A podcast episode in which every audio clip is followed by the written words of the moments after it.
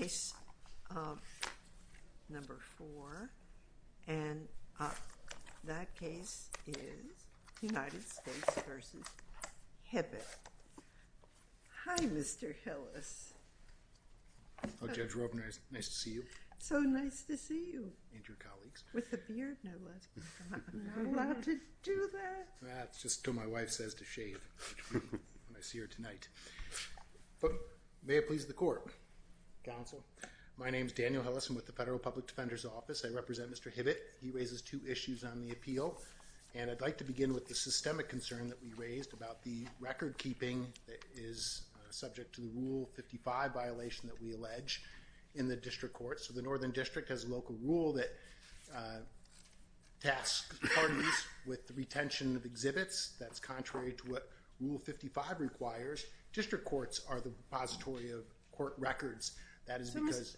Mr. Hillis, I mean, you make this argument, and you know, it's kind of an interesting theoretical issue, but I have a host of problems with it being raised in this format, in this vehicle.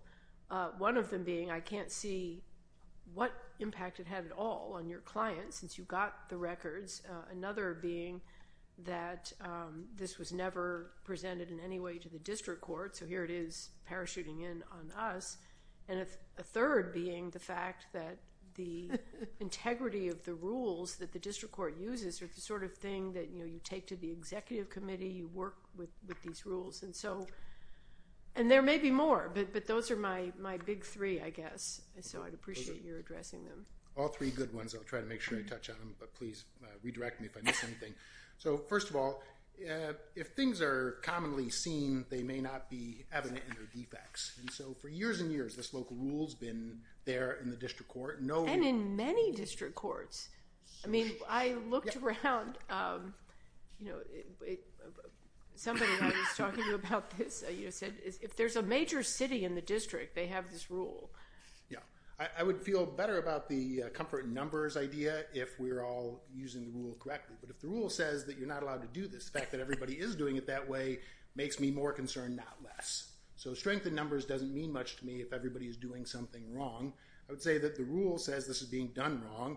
There is a separation of powers problem that's evident if the judiciary, through the clerk's office, is responsible as a neutral party for maintaining exhibits. And we are instead tasking parties, which in this case mostly means the government as the executive is retaining the uh, exhibits. Because when we reach out and try to get the document through the public right of inspection through the district court's clerk's office, we're told, go ask the government. Now, as for whether we got this... I mean, if you don't happen to have been trial counsel and you couldn't... I almost never am. You know, I'm aware of that. No, no, no.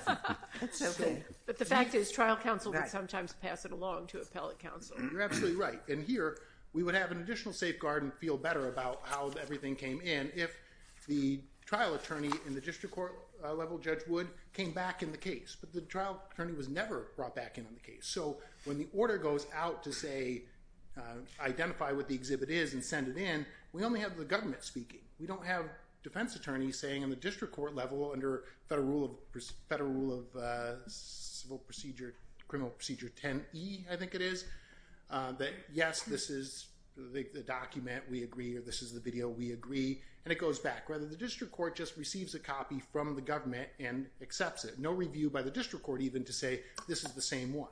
Is there any reason at all, aside from, you know, kind of the bad person view of the world, that the documents that you received are anything but the documents that were in the case? I'm in a poor position to answer that because I wasn't in the district court when it was played. And plus, what, I mean, where's the injury here? Well, the public right of inspection. It's a practical impact.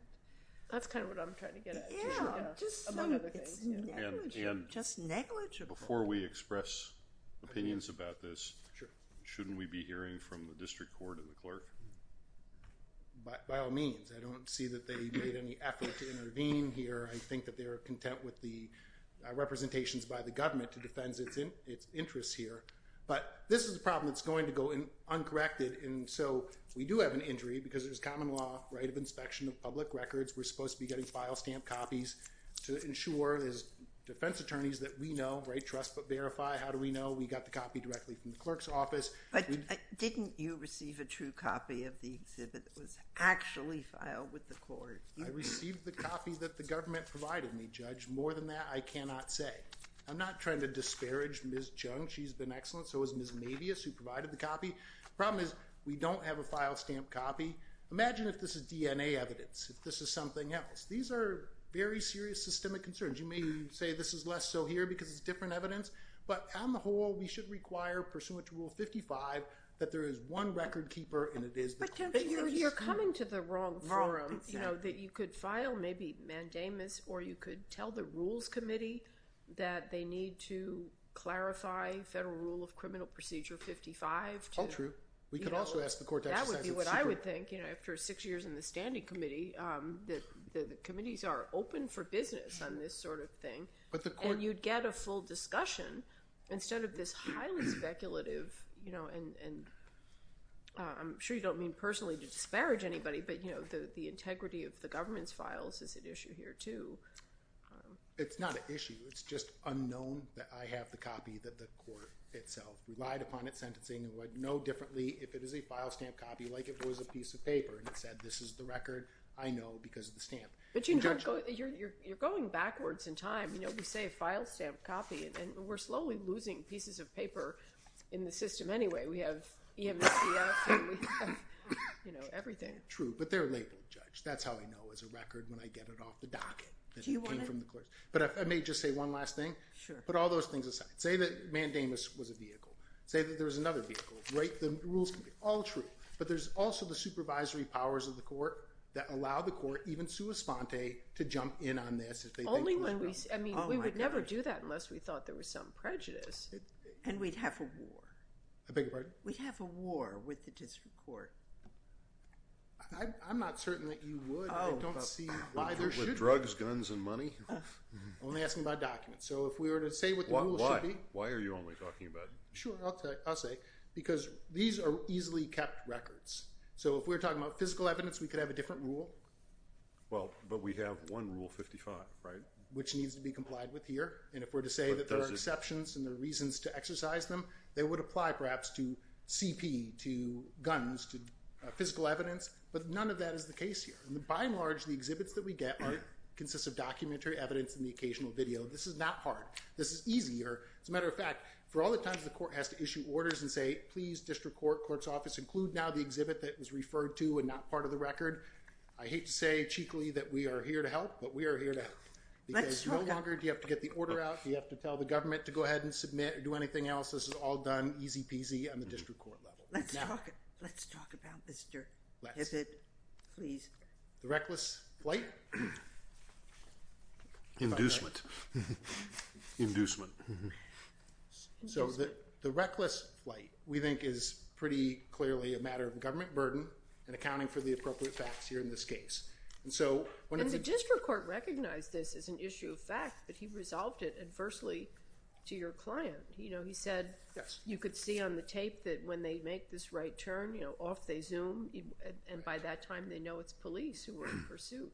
Very true, Judge. But we look at the Hayes case from the Sixth Circuit. It says that you must know that they are police when you are counseling, inducing, encouraging, et cetera. Isn't that what the judge found, Judge Johnston? Mm-hmm. Well, if we look at page, first of all, I'm going to start with uh, paragraph 17 of the PSR that describes what happened. Mm-hmm. And in paragraph 17, we don't have accounted for the keep going. The keep going is, uh, according to paragraph 17, in our view, in our reading of it, that the um, lights have not been lit by the police. Yeah, but what about, look, we have an objective video that reveals that the chaser flight occurred immediately after the police lights were activated. Well, that's true. Right. So that with Holloman stating that Hibbett said keep going when a car was chasing them, or, you know, the PSR says uh, during the flight, I mean, taken together, uh, couldn't the district court properly conclude that when the statement by Hibbett telling her to keep going occurred when the police sought to pull them over? Well, Judge, uh, just to disagree slightly because I must. What? Mr. Hillard. Paragraph 17 of the PSR describes um, what happened, and it's not based on the PSR anything other than my client is concerned that they might be followed. It's an unmarked car. He doesn't know who's in it. He's had uh, trouble in history with people before. He says to her, keep going. She then speeds away. They activate their lights. That's all fine. But the crucial thing there is accounting for when was the phrase keep going uttered. Right, and he finds the sequence to be a bit different from the way you just articulated it. But if you even look, it's not accounted for ultimately pages 27 through 29 um, of the appendix describes where he sets forth all the reasons for why the reckless flight, the enhancement should be imposed. But it's only at the tail end he then says, and he said keep going. But it's not accounting for once you've adopted the PSR, which includes paragraph 17, that the sequence of events as laid out in the PSR is that keep going is said, then the lights go on. And so turning on your lights is a pretty good signal that somebody is the police, right? Flashing a badge. But if you I read the district court as saying I'm not taking any particular version of this as gospel, but uh, particularly with the cite to the Lugman case out of the Fifth Circuit um, and the lack of any other apparent motive for the driver to flee here uh, than the fact that uh, Mr. Hibbett had a gun with him. Um, put all that together and it seems like a not unreasonable inference. Well, by implication almost that the driver was under duress, that was never established. The district court shouldn't speculate that these two people who know each other, one of them having a gun and not knowing at first who the vehicle is behind them, that she wouldn't have any reason to be concerned for her safety, et cetera. There's nothing to suggest duress between these two friends. They could have brought in the witness and testify. That would have been terrific. If Ms. Holloman was brought in, I understand she's deceased now, so that is not a possibility. But again, the burden was on the government. And if the sequence of events show a stop, a concern that you're being followed, uh, you say keep going, as my client says to the driver, he's the passenger, and the driver goes, then the lights go on. We don't have the inducement, encouragement, et cetera, under 3.1.2c, I think I got that correct, that is necessary under Hayes. The sequence is important, and if saying keep going occurs before the lights go on, I don't think the government's met its burden. Nothing else. Thank you. Thank you, Mr. Hillis. Ms. Chung. Hello. Hello.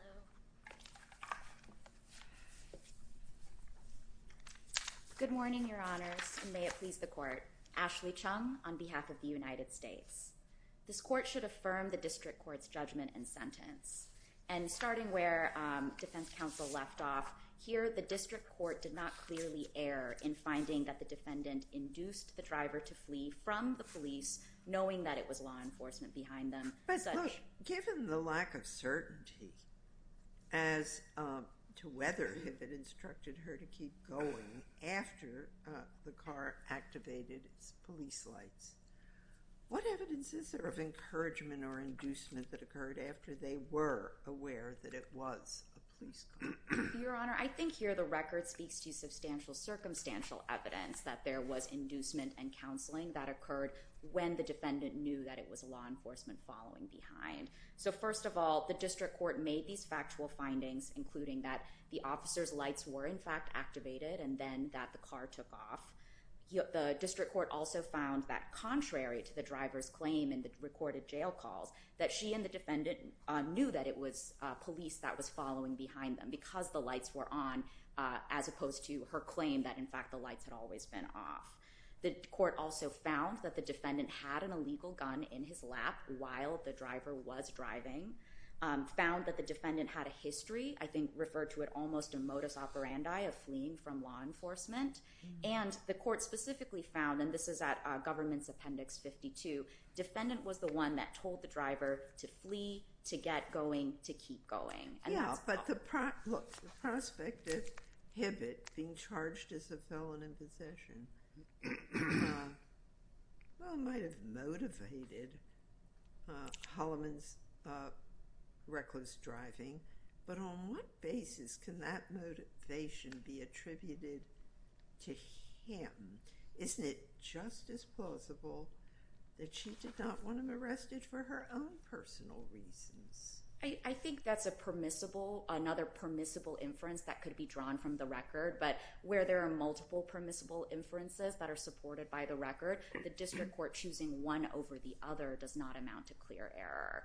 And here, going back to the record, in addition to the defendant having the gun out on his lap while the driver was driving, there's also the ATF special agent's testimony as he was testifying about the call, and this was in response to a specific question from the district judge, that the defendant told the driver to basically keep driving and get away from the people chasing them. And that was in response to the court's question of what, if anything, did the um, uh, driver say on the jail call about what the defendant told her while she was driving. So while there may be uh, some, there isn't a specific finding in terms of the sequence of events and the sequence of when someone said keep going or might have also repeated keep going later on, here there was certainly enough evidence in the record for the district judge to reasonably infer that it was more likely than not that the defendant induced the driver to flee knowing that it was from police. Well, and it's that last part of it. It's knowing that it was the police. Now, if know, rival was behind them trying to chase them down, some private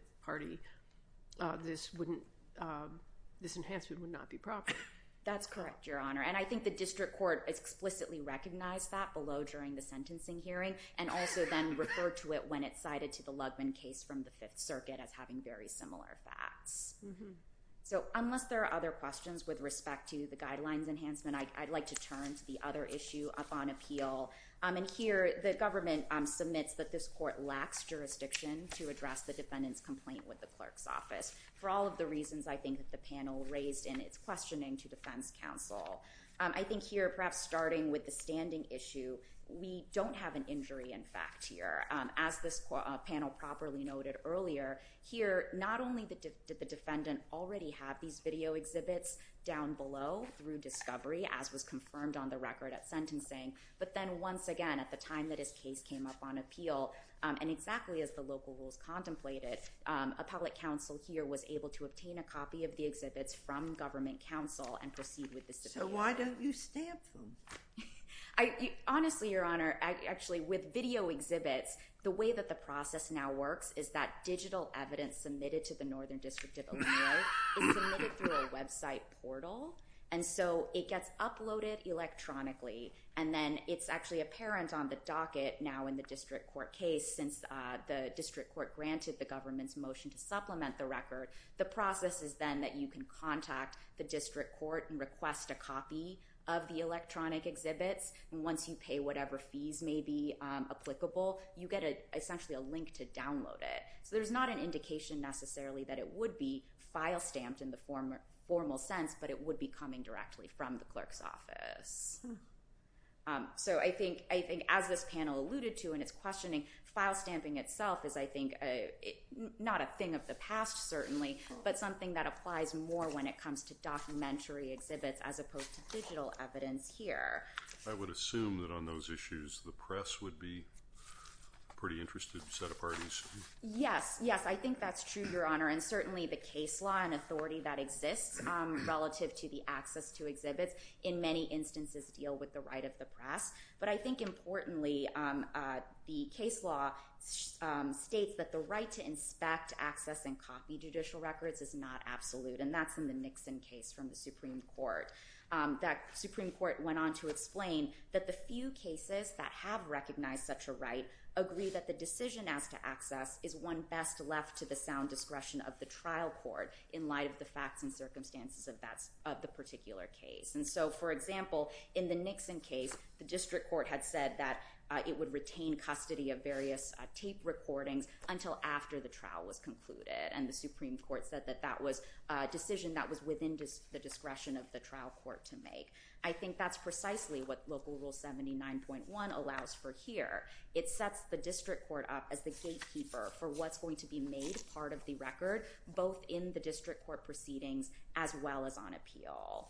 So can I ask you, as you understand Local Rule 79.1, would predecessor defense counsel have had an obligation to retain these exhibits?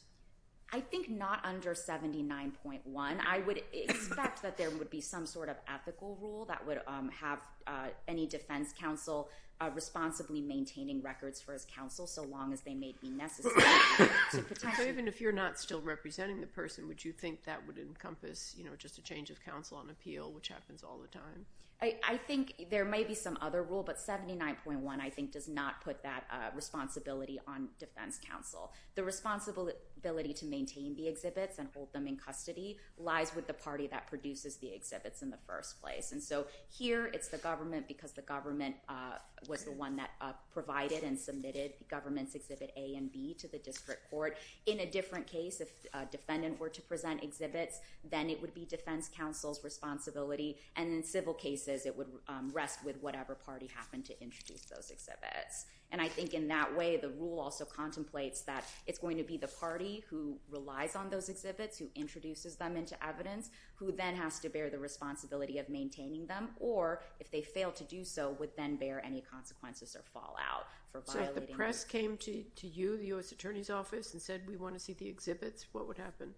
So I actually, um, uh, in speaking with our office's press representative, I understand that requests from the press are relatively common, particularly in mm-hmm. high-profile cases.